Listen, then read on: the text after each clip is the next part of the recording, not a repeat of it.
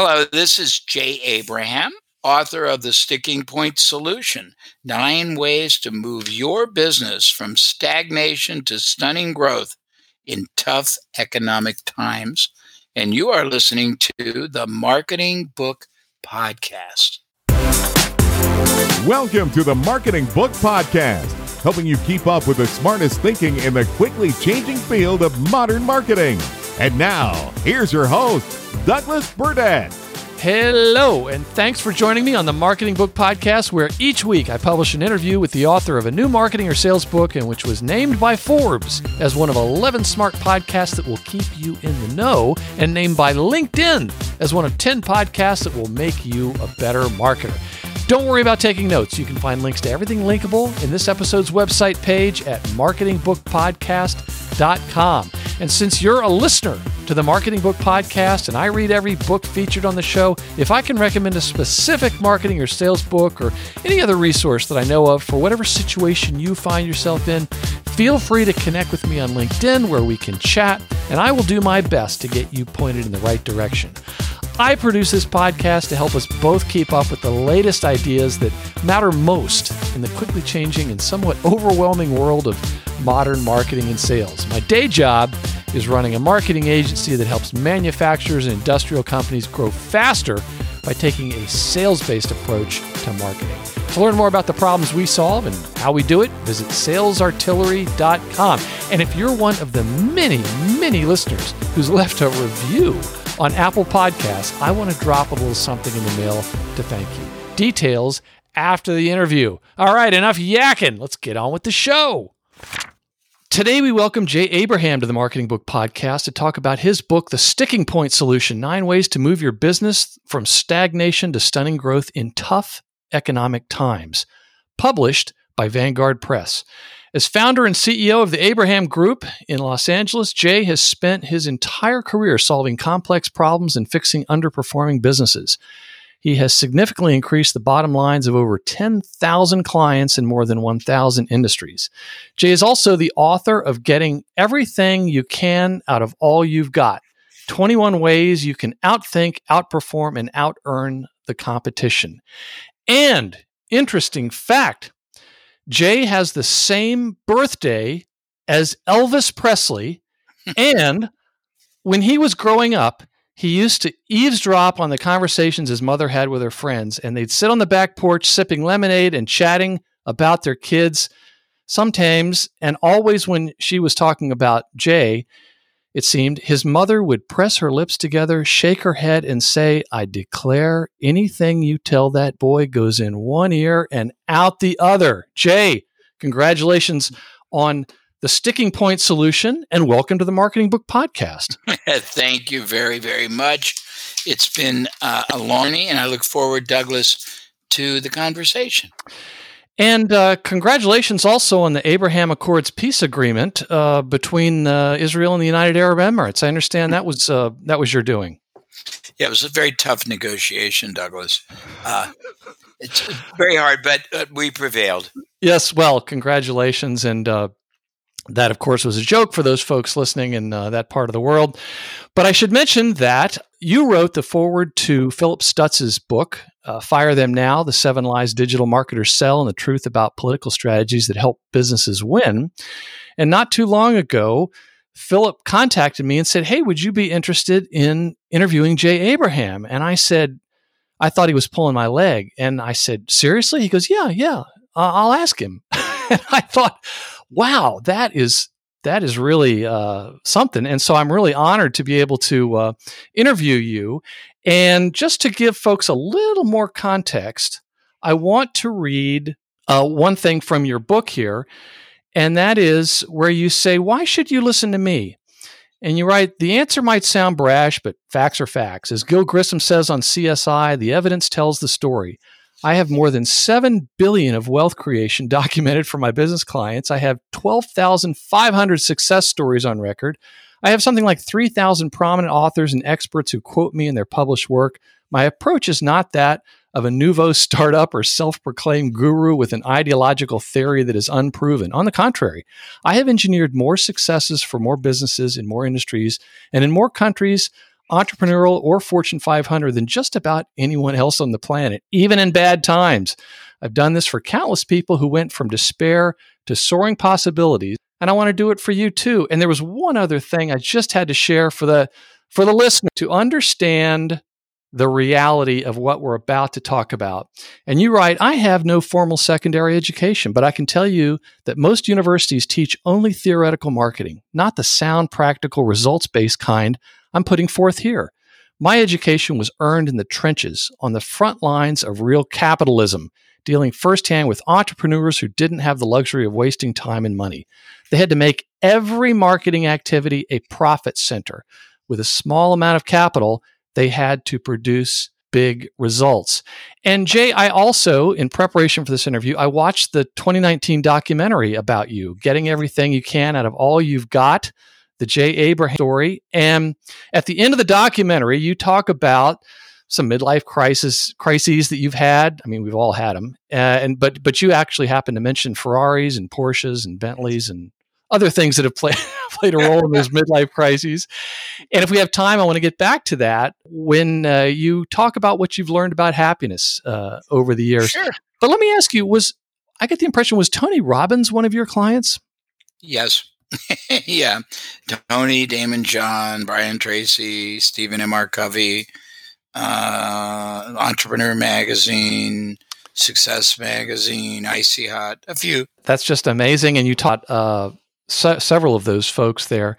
Let me read just a little bit about the book. You say the sticking point solution makes a unique promise. Anyone can show you how to succeed when all the indicators are up. But I'm going to show you how to succeed as never before when the national and global financial picture looks bleak like it is right now. And then you go on to say that the good news for you is that your competition is probably not reading the sticking point solution. In fact, in difficult economic times like these, it's very likely that your competitor is scurrying to stay afloat or is already out of business, leaving more of the market to you. The purpose of this book is to show you how to make sure the same thing doesn't happen to you. In fact, I'll go one step further and say that I want to teach you to embrace recessions and economic downturns and to learn how to profit handsomely from your business challenges and adversities and even from your competition's missteps. One such misstep is to pack up and leave when the going gets tough. But if you know how to be jick, how to direct your business or your department intelligently, how to grow and sustain high profit clients, and how to capitalize on the shortcomings of your competitors, you'll quickly find that you can enjoy even more success and make even more money than you would during so called boom times. If your business is stuck, I'll get you unstuck. And by the time you finish the sticking point solution, you'll approach tough economic times the same way that many prosperous business people do by saying, bring them on. You may not love the bad times more than the good ones, but you'll have the confidence that comes with being able to profit no matter what the economy or your competition is doing. You'll see options and opportunities that weren't evident in the past, and you'll have a highly specific action plan to reach stratospheric levels of growth. All of this while the commentators on the financial news networks are wringing their hands daily. So, Jay Abraham, why do you love a bad economy? That's a great question, Douglas. I was just before I, I answer, I was thinking, geez, if you don't conduct reading rooms, you're really limiting your capability. You're a very uh, very emphatic and a very a very capable reader. I was thinking, wow, that sounds so good. Who wrote that? Yeah, well, it is, and you know what? I got to tell you, I loved this book. It's the one of my favorite kind of books. It's it's a very very practical and it's at the intersection of marketing sales and it even got me thinking about my own business. So doggone it jay abraham you did the one thing you got me doing the one thing i hate doing and that's think. But what what is it about a bad economy that people like you and i guess warren buffett just love?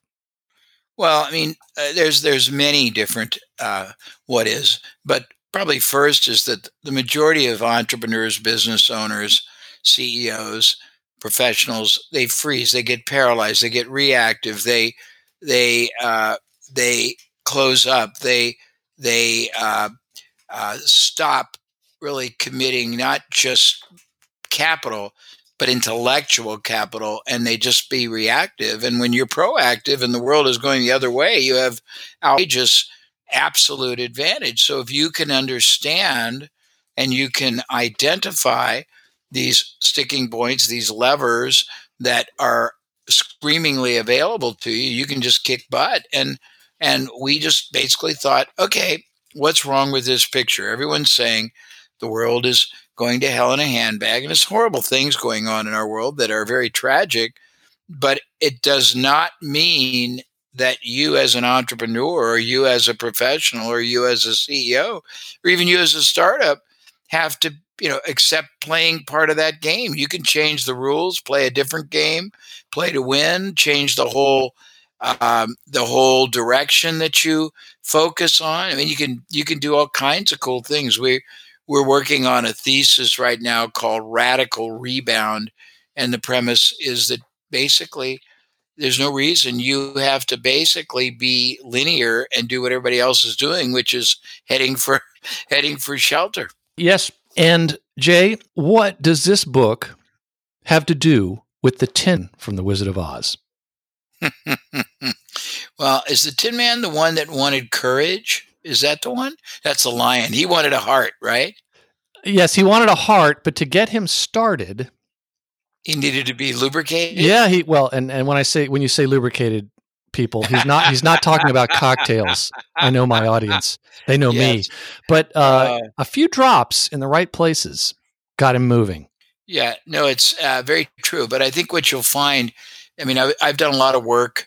It's not referenced in the book, and it's not for any other uh, publication. But we've done a lot of work on pivoting, power pivoting, and most people think they have to do massive shifts to get monumental results. It's quite the opposite. Very small adjustment shifts in everything from strategy, you know, business model, uh, utilization of time, effort, opportunity. Uh, uh, it changes everything, Douglas. Very interesting. But please, I'm here to discuss anything you want about the book or about yeah. business or about life or about humor. I love that. Thank you. Um, I'll be here all week, folks. Uh, no, I uh, and two shows on Saturday. The um, uh, in the Wizard of Oz, it was just a few drops in the right place that got the Tin Man going. And like you were just talking about, you don't have to completely overhaul everything. And this book helps people zero in on things. It helps them separate the signal from the from the noise. And uh, I wanted to read what you say about a stuck business, and I want listeners to listen and see if this might be where you're working. You say a stuck business, whether it's entrepreneurial in nature or a Fortune 500 company, is one that fails to grow predictably every year, every quarter, every day. If you're being carried along by the marketplace, then the moment the marketplace dries up, your business is going to dry up too because you're not in control of your destiny. In good times, stuck businesses don't even realize they're stuck. So, what are some of the reasons why so many businesses get stuck and, and stay tend to stay stuck? Well, I mean, uh, uh, the the premise of this book, Douglas, is there are nine universal uh, ones, and you can be stuck, and you can even be successfully stuck. You can have a business, believe it or not, Douglas, that is doing quite well by traditional linear, incremental, judgmental standards and think you're doing great when in fact the time, the effort, the opportunity, the access to the market, the marketing, everything could be producing uh, multiple upon multiples of the yield you're accepting. But the reason people get stuck is they don't step back and see, first of all, what's going on. And secondly, most people spend their whole life in one or two activities, as fields, businesses, and they only have a context of reference of what they see as possible. I've been very blessed. I've been able to work in over 10,000, give me 1,000, I'm sorry, not 10,000, 1,000 industries, not businesses. And when you have that many broad different domains to evaluate and, and explore, you see that there are hundreds of different ways to think, act, transact, different ways that strategies work, business models, uh, utilization of people, opportunity. And when you see the possibilities and the options and, and the alternative ways of doing everything, you realize most people get stuck unintentionally, undeservedly, and unknowingly uh, just because their limited understanding of alternative possibility. Mm-hmm. This book really got me thinking, as I said earlier, but also thinking about my own business and realizing where some of the blind spots are that I just hadn't thought of. And in the book, there are nine sticking points uh, that you outline uh, getting in the way of every business success. And we can't go into all of them in the limited time we have, but I just wanted to share these with the listeners so they I think every single person listening is going to say, "Oh, oh, yeah, that's where it hurts. That's where it hurts."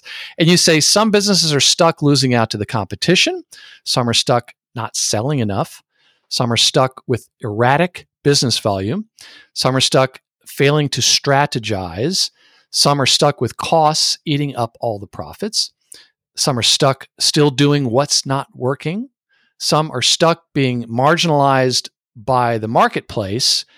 And my favorite chapter was uh, some businesses are stuck with mediocre marketing, and the last one is about uh, a lot of businesses are stuck thinking they can do it themselves all themselves, and it's very much about partnerships and uh, and and building relationships.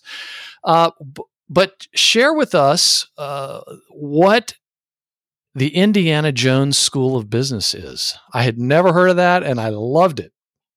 Well, it's uh, if if you are old enough to have seen the first Indiana Jones movie, I think it was Raiders of the Lost uh, Ark. I got to remember what the title was. Uh, you will remember that there was a, a segment where Indiana was being uh, chased down a bazaar somewhere.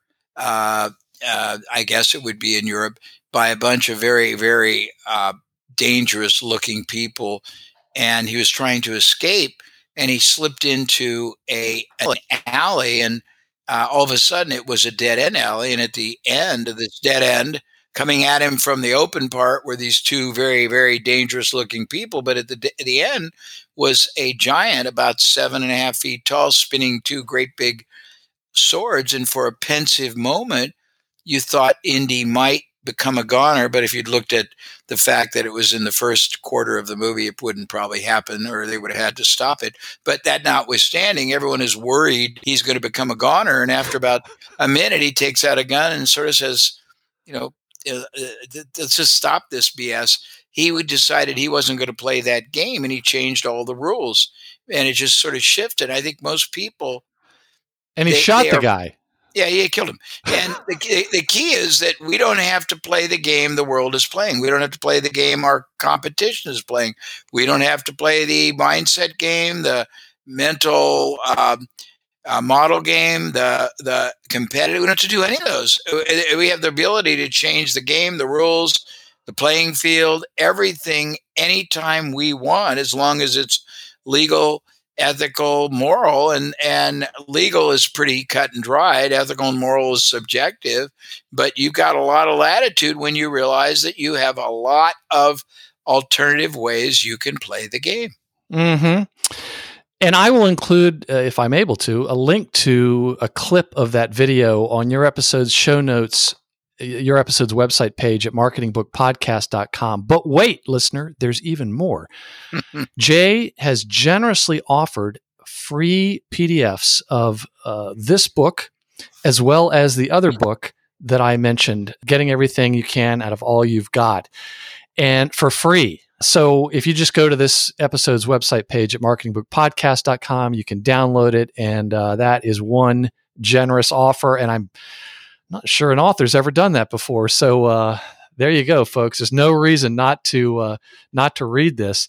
So uh, Jay, you write that uh, most small and medium-sized company owners don't market at all, and the few who do, you write, well, they tend to market very traditionally, which is a euphemistic way of saying ineffectually. they neither monitor performance nor strive to improve marketing variables that could give them this geometric boost. And one of my favorite quotes from the book, uh, I always thought I could put it on the homepage of my marketing agency's website, is when you change your marketing, you change your results. Can you talk about what you mean by the, the geometric nature of marketing? Sure. sure. And I think that probably one of the most powerful distinctions your your listeners should probably strive to make is the power of testing and the power of variability. Uh, first of all, you do something one way, it'll produce X. You do it a different way, it'll produce 10x. I've uh, when you're talking about marketing, marketing entails lots of things. It can be your advertising, it can be your messaging, it can be your your proposition, it can be the the media you're using, it can be the call to action, it can be uh, what you do when you initiate uh, the first contact, whether it's opt-in, whether it's live, whether it's phone, whether it's webinar, and and the way you do it can have a profound variable difference. There's about probably in a typical marketing uh, marketing spectrum, you might have Douglas 10, 15 factors uh, impact or leverage points, each one of which can be changed to produce a an, an increase of as much as 21 times, very rarely, but easily 15, 20, 30, 50, 100. We've changed a headline or the equivalent, and I'll explain or the equivalent in a minute, and gotten a five time increase for the same either space if it was a written, uh, the same email if it was a subject line, the same the same traffic if it was signage, uh, the same uh, visitors if it was a trade show, the same people if they were walking into a uh, retail facility. We've gotten, uh, we've changed price by adding three or four dollars or changing it to three hundred dollars more and doubled sometimes results. We've changed proof uh, or or credibility or testimonials or added them and added another 30%. We've changed or added risk reversal or intensified or fortified it and doubled results. We've changed the call to action and increased results. Each one of these is in, is separate, not not aggregate. This is separate. so you've changed uh, the call to action and gotten 20, 30% difference. We've added a bonus and sometimes double the results. We've done a summarization at the end of however you offered it to to distill what the real essence benefit or advantage or payoff wise and gotten another we've uh, we've added right at the point of sale an additional product service offering or a premium enhancement and sometimes increased not just the revenue by 40%, but that 40% could double or triple profit. I can go on and on. We've, we've changed the way you position or program somebody to to be receptive and favorably predisposed towards repurchasing either things you already sell or alternative things you source and offer them and doubled or redoubled or redoubled again the lifetime value and I can go on and on, but those are a few answers. Yes, it's and you add them all together, and you start to get some of the exponential growth that you describe in the in the book and that chapter that I like so much about, you know, uh, marketing. Just companies generally have the best uh, best kind of marketing, and there could be like an ROI of a hundred times when an ROI of uh, a much smaller amount is good for them on pretty much you know everything else they're they're doing. Let's talk a little bit about sales because there's a lot of people in sales listening, and I'm always encouraging marketers to spend more time with sales and better understand selling and sales and why why people buy. And you write that if you're stuck not selling enough, change the way your sales force sells.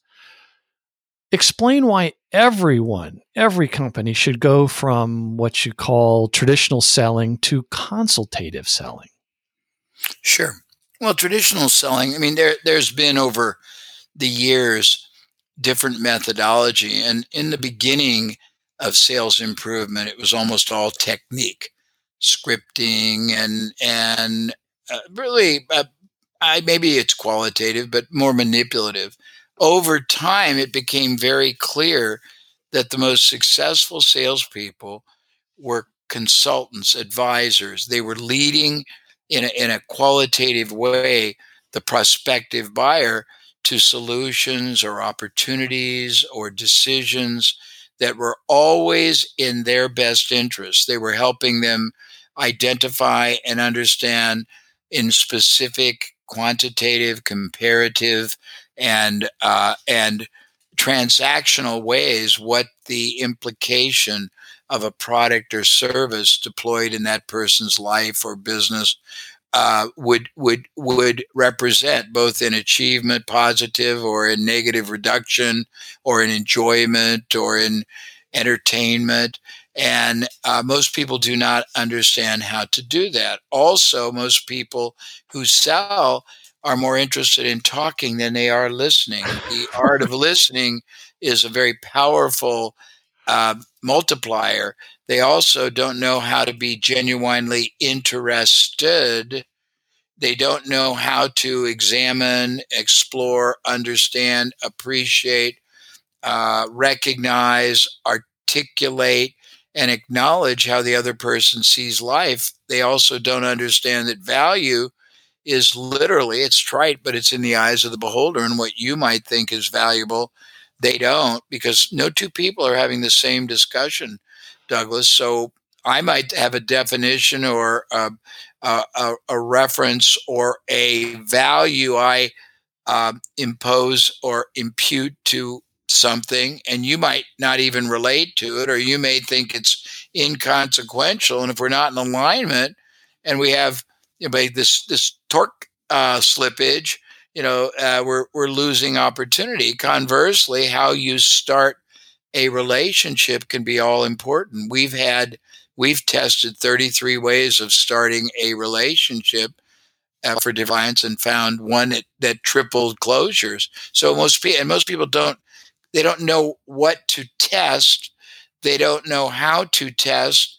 They don't understand the power of testing. But I'll give you something that's far more fascinating. If you look at anybody that has a large sales organization, multiple salespeople, multiple distributors, multiple franchisees, multiple in inside, outside, retail, phone, uh, independent, there's a lot of variability they never look at, Douglas. For example, if you had, let's call it 30 people around the country in the field doing the same thing, or if you one of 30 doing the same thing, people don't understand that the, the companies, if you're the entrepreneur we're talking to, or if you're the salesperson I'm talking to, the company is implicitly expecting the salesman or woman to be omnipotent. They're assuming that man or woman can open accounts masterfully, can hold margin masterfully, can sell any and all products and all product combinations masterfully, can sell any uh, anyone on an ongoing relationship, can sell any kind of industry or scenario, and that's totally, totally ludicrous. If you look at 30 people doing the same macro concept, you can identify five to 10 different functions within that that everyone's doing, and you can isolate the 80 20 rule. 20% are doing many times better, or at least 40 or 50 per times better. And if you find out of, let's say, 30 salespeople, uh, the six that are better at opening accounts, or the six that are better at selling uh, combinations, or the six that are better at holding margin are the six that are better. They're going to be different six oftentimes, are better at uh, conservation, keeping people for a longer lifetime value. And you figure what they do differently and you teach it to everybody, your whole sales force will increase. If you're not as good at any of those categories and you and you uh, interview and you and you study the ones that are better, you're going to go. Uh, and it's the same kind of thing. If you have eight different categories that you are performing in and you find that you're only great at three of them and you're a little bit to a lot weaker in five and you can make yourself 10% better in one of the five 30% better in another 5% better. That cumulative effect is not 20 or 30 it's it's hundreds of percent and that means if you're the entrepreneur uh, sales explode and if you're the salesperson and you're either bonus or your commission uh, multiplies over and over again. But those are just a couple of answers. And that actually touches on uh, you mentioned that the biggest problem for small to medium sized businesses can be summed up in three sentences they're not strategic. And, and, and people shouldn't be afraid of that word. You explain why. They're not analytical. So they're not measuring things like I mentioned earlier. They're not looking at it and they're not systematic. and you go into a great detail explaining why the successful companies do that. And there's just not enough of it. One thing I wanted to move on to, though, was this idea of uh, customer lifetime value when I'm talking to a prospective agency client. And it seems like when I talk about what's the lifetime value of your customers, it changes the it changes the conversation and it's just not as many companies as I thought would thinking about that. And it came to mind when you wrote, so how can you know where your salespeople should concentrate their time? If you're looking at just the present moment, you're going to see only how much money they can put in the bank for you today. That's a case of leaving a whole pile of future profits on the table, or what I like to call a positive iceberg. Can you explain more about this positive iceberg concept? Well, yeah. If you think about it, the top is it, it, it, it, in any business, you either have a lot more back end or you could have a lot more back end. And everyone typically focuses on the moment, the first transaction. Uh, I've known for the three way to grow business model, you increase your number of buyers, you increase the size of the transaction, you increase the frequency of purchase or the utility value. Frequency means if you have another a product or service that they buy ongoing, they, they buy a longer period or more often and longer. If you don't have anything else, you find other complementary products or services that they would they would typically buy before, during, after, even instead, and you make those available. You could double or redouble the aggregate profit that asset called a client or customer or patient uh, or reader or subscriber or member is worth to you.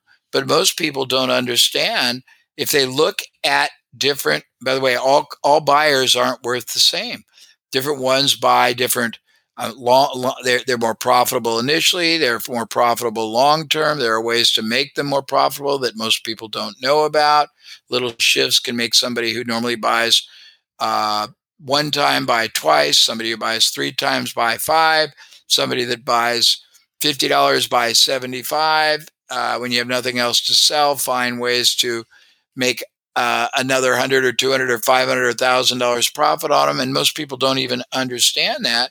But probably equally as important is uh, different ads, different sources, different uh, types or product service buyers are worth different amounts. And most people, if they do allocate uh, any kind of a an acquisition amount, whether it's an advertising uh, percentage, whether it's a sales commission, they're either spending too much or spending too little, Douglas, because they don't understand the relative value of that account. I'll give you a great example.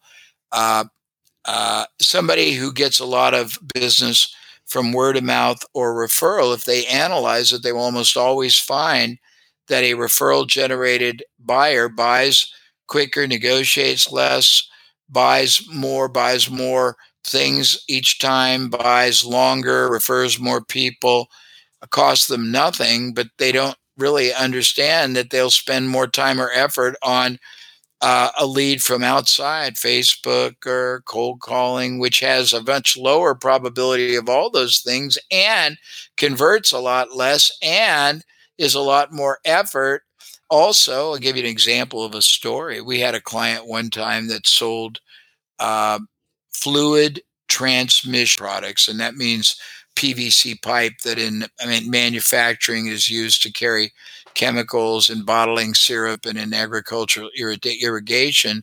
And they wanted a breakthrough, and they never looked at what's called the lifetime value, the marginal net worth of a buyer and I can get very, very sophisticated and see that different buyers are worth different amounts and different sources of buyers are worth different amounts. So you can spend different amounts to acquire different ones because of their relative value. But we won't even talk about that for this discussion. They didn't have any idea what anybody was worth. And I gave them a formula to see what, anytime they got a new buyer, what a new buyer was worth in terms of profit, how many times in year one that new buyer, worst case, would buy, how many years, worst case, they could predict a new buyer buying the first time would stay, and what the total profit would be. And then I wanted them to correlate that to what they were investing to acquire that, and they'd never looked at it. Turns out they were paying their salespeople 10% of profit as a commission they didn't know it, but when they analyzed it, every time they brought in a new worst case, not best, it was worth two hundred dollars profit. Every time they brought in a new client, they would buy five times a year at two hundred. Every time they bought a new client, they would on average stay three years. So every first time two hundred dollars sale was worth five five times a year at two hundred. That's a thousand times three years, that's 3000 in profit, and they were paying their salesperson 10%. So their incentive to bring new clients, because they were looking at it just like the company in a, in a static transaction as just $200, so it was only worth $20 in their mind's eye of incentive. So they weren't generating a lot. I showed them that if they gave, as long as salespeople kept their normal account volume at what it had been averaging or better, so they didn't drop off there. Every new account, first time they brought, they could have 100% of the profit. And the, the owners were shocked. They thought, why would I want to give away uh, uh, 90% of the $200, uh, the $180 to the salesperson? And I said, you're not giving it away. Every time, every time you invest $180 you never would have had, you're going to get 90% of the remaining $2,800 in profit you will absolutely have. And I said, go back and it's not smoke and mirrors. They finally did it and their business exploded five times because now the salespeople were were literally 10 times more motivated to open a new account. Mm. That's an example. That's an example. It's an example, and there's a lot more ice under the surface of the water than what you see on the top. So let's talk about what I think is the most important word of marketing and sales, and that's empathy. So, whenever the word empathy in a book, I get excited.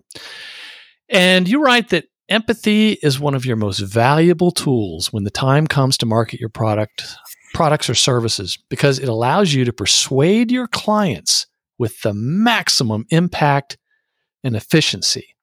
So, can you explain why you argue that empathy is the cornerstone of any effective business strategy?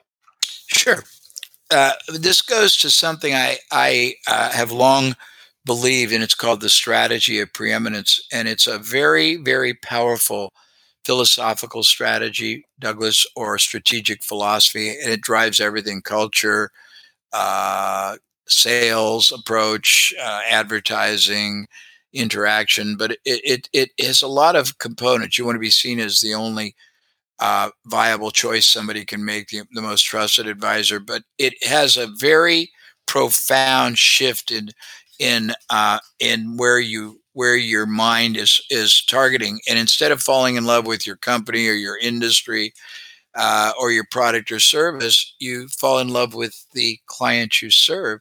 And you can't fall in love with them if you don't really take the time to examine, appreciate, understand, respect, uh, recognize what it's like to be in their shoes, what their values are, what their their their life is like vis-a-vis whatever your product or service's role is uh, going to serve in it, what that product or service, when and after purchase, uh, is going to mean to them. Uh, for example, if you were selling a computer, it wouldn't be very exciting linear because you're selling a basically a commodity. But if you think about that computer in a child's uh, hands right now during COVID when they're um, when they're working at home. It gives them it, it it it expands their whole world. It gives them access. It gives them the ability to you know to learn. It gives them all these things. But you have to be able to really shift your understanding and appreciation. And you have to look at every time you interact with a client, your buyer, your prospect, your job is to make them better off because you are in their life, and better off is can be everything from just listening to to sharing another piece of the puzzle to you know to uh, smiling. But it's things that most people are too busy doing. And i talked earlier about the ability to listen the ability to hear the ability to play back that you heard the ability to be genuinely interested the ability to respect other people in a way that is much different than a typical organization manifests. I mean, goes on and on. But when you're able to do that, that is a very powerful, intangible lever that multiplies outcome uh, in, uh, unimaginably. And you have uh, lots and lots of examples of why that is the the common thread through so much of success in marketing and sales and getting unstuck and growing a business. It's uh, understanding your customers, really understanding them. And but let's move on. The, the last thing I wanted to ask you about was uh, my favorite chapter, chapter nine. Are you stuck with mediocre marketing? I just there were several things in here where I wrote off to the side, carve this in stone. It was it was uh, so helpful, and I wanted to read just the beginning. You say most entrepreneurs fail to understand that the difference between mediocrity and making millions has more to do with marketing than any other single business factor. Marketing has a geometric capability to propel a business upward, and yet it's often at the bottom of a business's priority list. Why do you think that is? Well, I don't think most small, medium entrepreneurs who have been, uh, let's call it vacuum packed, meaning they've been in a real uh, linear world and they got into their business literally, uh, you know, to either to have lifestyle or to escape uh, uh, being under somebody's thumb or because they basically got terminated somewhere else, uh, they really understand how powerful marketing is and that everything is driven by marketing, relevancy, things like that. It's it's really intriguing. I had a thought, and I'm having an ADD moment, so hopefully that thought will come back, Douglas. But welcome it, to my world, Jay Abraham. Yeah, yeah, it's really it's really a pain when your brain goes rogue on you. But uh, what I was going to say was, uh, if you think about before uh, the, the, internet took over when there were really bookstores. If you would go into a bookstore, you would see a row or two rows on psychology and tons of rows on cooking. And then in the back, against one panel of the wall, might be, you know, three or four feet on business, marketing, sales, management, uh, high performance type, uh, uh, expert type uh, training or, or ed- education. And, and the reason was so modest is there's only a very small number of entrepreneurs that ever really recognize the correlation. And that makes the understanding of marketing's role much, much uh, sadder because most entrepreneurs don't understand it. They just throw a lot of mud on the wall. They'll do something one way the other. They don't understand the, the psychology, the construct, the the science, the the the the the methodologies available. They don't understand performance enhancement. They don't understand that uh, that marketing should be the ultimate profit center. That marketing is a way to to elevate them above the maddening crowd. It's a way of exp- to identify what they stand for, who they stand for, what they, why they stand for it, and what standing for people mean. It's a way that you educate people to appreciate your ability to solve a problem they may or may not have really crystallized. It's how you basically find them, attract them, convert them, sustain them. And and if you don't understand it, which most people don't, then you're devastated in a downward economy because you're totally reactive and most of I mean uh, the, the example that's probably most uh, well, it also goes towards something I can't remember if I put it in the book or not, but it's the difference between an entrepreneur and a proprietor a proprietor is somebody who just starts a business to capitalize on um, on sort of the jet stream. A lot of you know, a lot of it could be somebody just throws a, a deli in an area there's a lot of fast food, not because the deli is unique or special or the experience is great or the food is profound. It's just that they see a lot of people buying fast food and they're trying to capitalize and take oxygen away. An entrepreneur, and this goes towards understanding marketing, is someone who has a, a concrete understanding of value creation, of of positioning, uh, a, creation of of uh, of really personifying and and uh, projecting uh, uh, preemptive advantage that their company represents. Understands how to look at the benefits, the advantages, the outcomes their company uh, provides, and and these are all derivatives of marketing, but you've got, as I said earlier in this discussion, eight or 10, maybe 15 impact points that marketing gives you the power to harness and harvest if you understand it.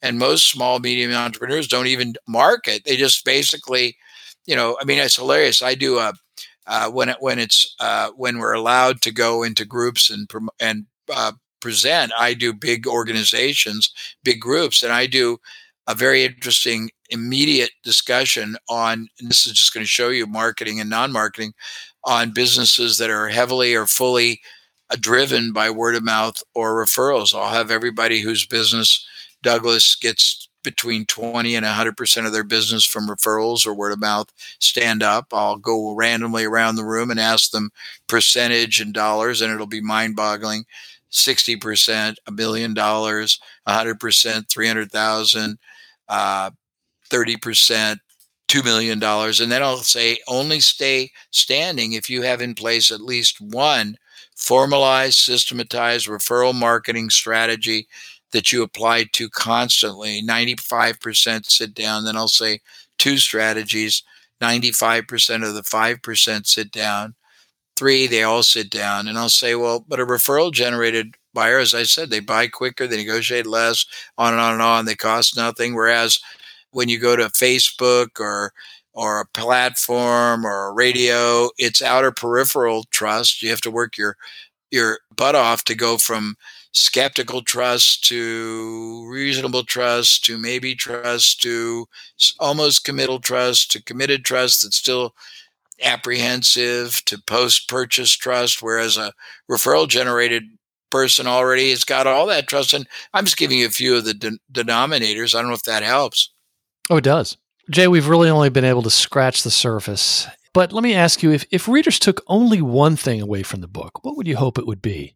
It would be that any entrepreneur aspiring or operating at probably under 25 million, maybe under 50 million, or any salesperson that's working for one, the the probability normally that you're stuck is about 95% in at least one, if not multiple or all of the nine areas. Number two, in a downward uh, really impaired economy, it's uh, over hundred percent because everyone is reactive, and that means you're going to you're going to basically you're going to you're going to recoil, not recoil, you're going to retreat, you're going to basically head for the hills, you're going to cut off whatever, uh, formalize everything you're doing, money spending, advertising, you're going to cut corners instead of understanding how to utilize uh, what would I call it? that gap to really catapult your business. So I don't know if that makes sense, but that's you know everybody should lo- know that, and you should be willing to transcend you know the the, the calcified thinking that you're not even aware you have fallen into and break free of it because if you get unstuck any one of the areas you get unstuck is going to produce a meaningful improvement your bottom line if you get unstuck in multiple areas your business can, honest to goodness, thrive when everyone else is struggling to even survive. Absolutely. And even some of that calcified thinking was uh, existing in this host's head. As I was reading that, like I said earlier, and I thought, gosh, you know what? I was starting to write down so many ideas for the future of our business. And I also, this is such a great time. I see more and more companies who aren't completely in the fetal position who are reading everything they're doing. So, it's uh, it's terrific, and there's no reason not to read it because Jay is giving you the book. And as a matter of fact, this is a great book, not just for marketers and salespeople to read, but it's a great one to share with your management, your CEO, or the the entrepreneur you're you're working for. Jay, what is one thing a listener could do today, just one, to put in action one of the many ideas from your book? Jeez. okay, well, I think it probably if you're one of the really interesting things that is a real problem with a lot of entrepreneurs is trying to do too many things themselves and yes. going way outside their comfort. I think if you try to do a chronology of what your time is consumed doing when you realize that nobody has more than 24 7 how you use time opportunity cost aspect or, or aspect to the to or access to the market when you look at how you've been spending your time and if you look at all the things you do versus where high yield comes from you will be almost you'll be shocked if not embarrassed absolutely and uh, that's one part we didn't even get to talk about here but it talked about how uh, you know the highest and best use of your of your time. It's that's great advice. Looking back, what books have most inspired your working career, Jay? Uh, I was very impacted by books on measurable marketing, books by someone named Claude Hopkins. Oh yeah, by, by uh, John Caples, books by Eugene Schwartz, books by David Ogilvy, books by Victor Schwab, people who had in in an era when you didn't have the benefit of graphic imagery of of uh, high tech, when you had to understand with a, a vengeance how the mind eye of the target audience worked and how to measure and how variation uh, could transform the performance of a business. These people were seminal thinkers, and most of their discoveries have direct application today, and those really forged me. And I would argue that's why you've been so successful because you were into measurement before it was really cool. and I've read, yeah, I right. think Claude Hopkins wrote books like 100 years ago, and I, I, uh, yeah, right, yeah, scientific and, advertising, and I think, was one of them. Touche. Good for you that you yeah. understand that. Yeah, and most people would benefit if they read that book about 50 times today. Absolutely. Absolutely. Are there any recent or upcoming books that you have heard of or recommend that you look forward to to seeing? Uh, there are many, but uh, the one that I think the ones are just the the author that I think everybody. I'm very into soft skills now that most people don't look at the yield on. Uh, one of my friends who I just admire is Stephen M. R. Covey, and he's the son of Stephen R. Covey, who did Seven Habits. And Stephen M. R. is the world expert on business trust building, and he's done research that most people don't realize how weak their trust coefficient is with both the marketplace, prospects, buyers, team members, vendors. And when you really harness absolute trust, it has upwards to a 300% impact on the results 300% more sales 300% more uh, loyalty and and effort expended by your team members 300% more collaboration with your uh, vendors and if you really really study things like that he's got uh, i think the first book is the speed of trust the second book is uh, smart trust or something i can't remember what the second book is but i think soft skills are really a, uh, an overlooked area of high performance? Oh, well, I will definitely include to uh, information on all of those books, uh, all the people you've talked about, as well as um, Stephen M. R. Covey. That looks very, very interesting. Uh, if we still have time, I wanted to ask you the one question What was it you learned about happiness after all the accomplishments and, and, and, and things you've done? Well, the best thing I can say is happiness is not, uh, it's not something that is created internal, it's created external. It's your ability to really appreciate everything. Every human being has relevance. Every experience has relevance. You know, slowing down and, and understanding your environment, being full gratitude, humanity, humility, having passion, purpose, and a sense of possibility. If you can integrate some of those factors into your life, it changes everything. Absolutely. And it's at the end of that, the documentary. And I would encourage everyone to, to watch that. And at marketingbookpodcast.com, as I said before, we're going to include links to everything linkable to your site and your uh, your uh, the two books that you're uh, offering to the listeners. And for you, Dinner, if you're listening to your smartphone on your smartphone and you've subscribed to the Marketing Book Podcast on your favorite podcast app, all these links can be found right now by going to this episode and clicking on the show notes link. The name of the book is The Sticking Point Solution Nine Ways to Move Your Business from Stagnation to Stunning Growth in Tough Economic Times. The author is Jay Abraham. Jay, thank you so much for joining us on the Marketing Book Podcast. Douglas, it's my pleasure. It was a really, it was a good interview. You're very, you're very uh, immersed in it, and you're a very interesting person. I'm enjoying listening to you. Thank you. And that closes the book on another episode of the Marketing Book Podcast. I hope you enjoyed it. If you are one of the hundreds of listeners who've left an iTunes review, I would like to return your kind favor by mailing you some Marketing Book Podcast bookmarks and laptop stickers. Just send me your mailing address anywhere in the world, and I will drop it in the mail to you. And since you're a listener to the Marketing Book Podcast and I read every book featured on this show, if I can recommend a specific marketing or sales book or any other resource I know of for whatever situation you find yourself in, feel free to connect with me on LinkedIn where we can chat and I will do my best to get you pointed in the right direction. Thanks again for listening to the Marketing Book Podcast.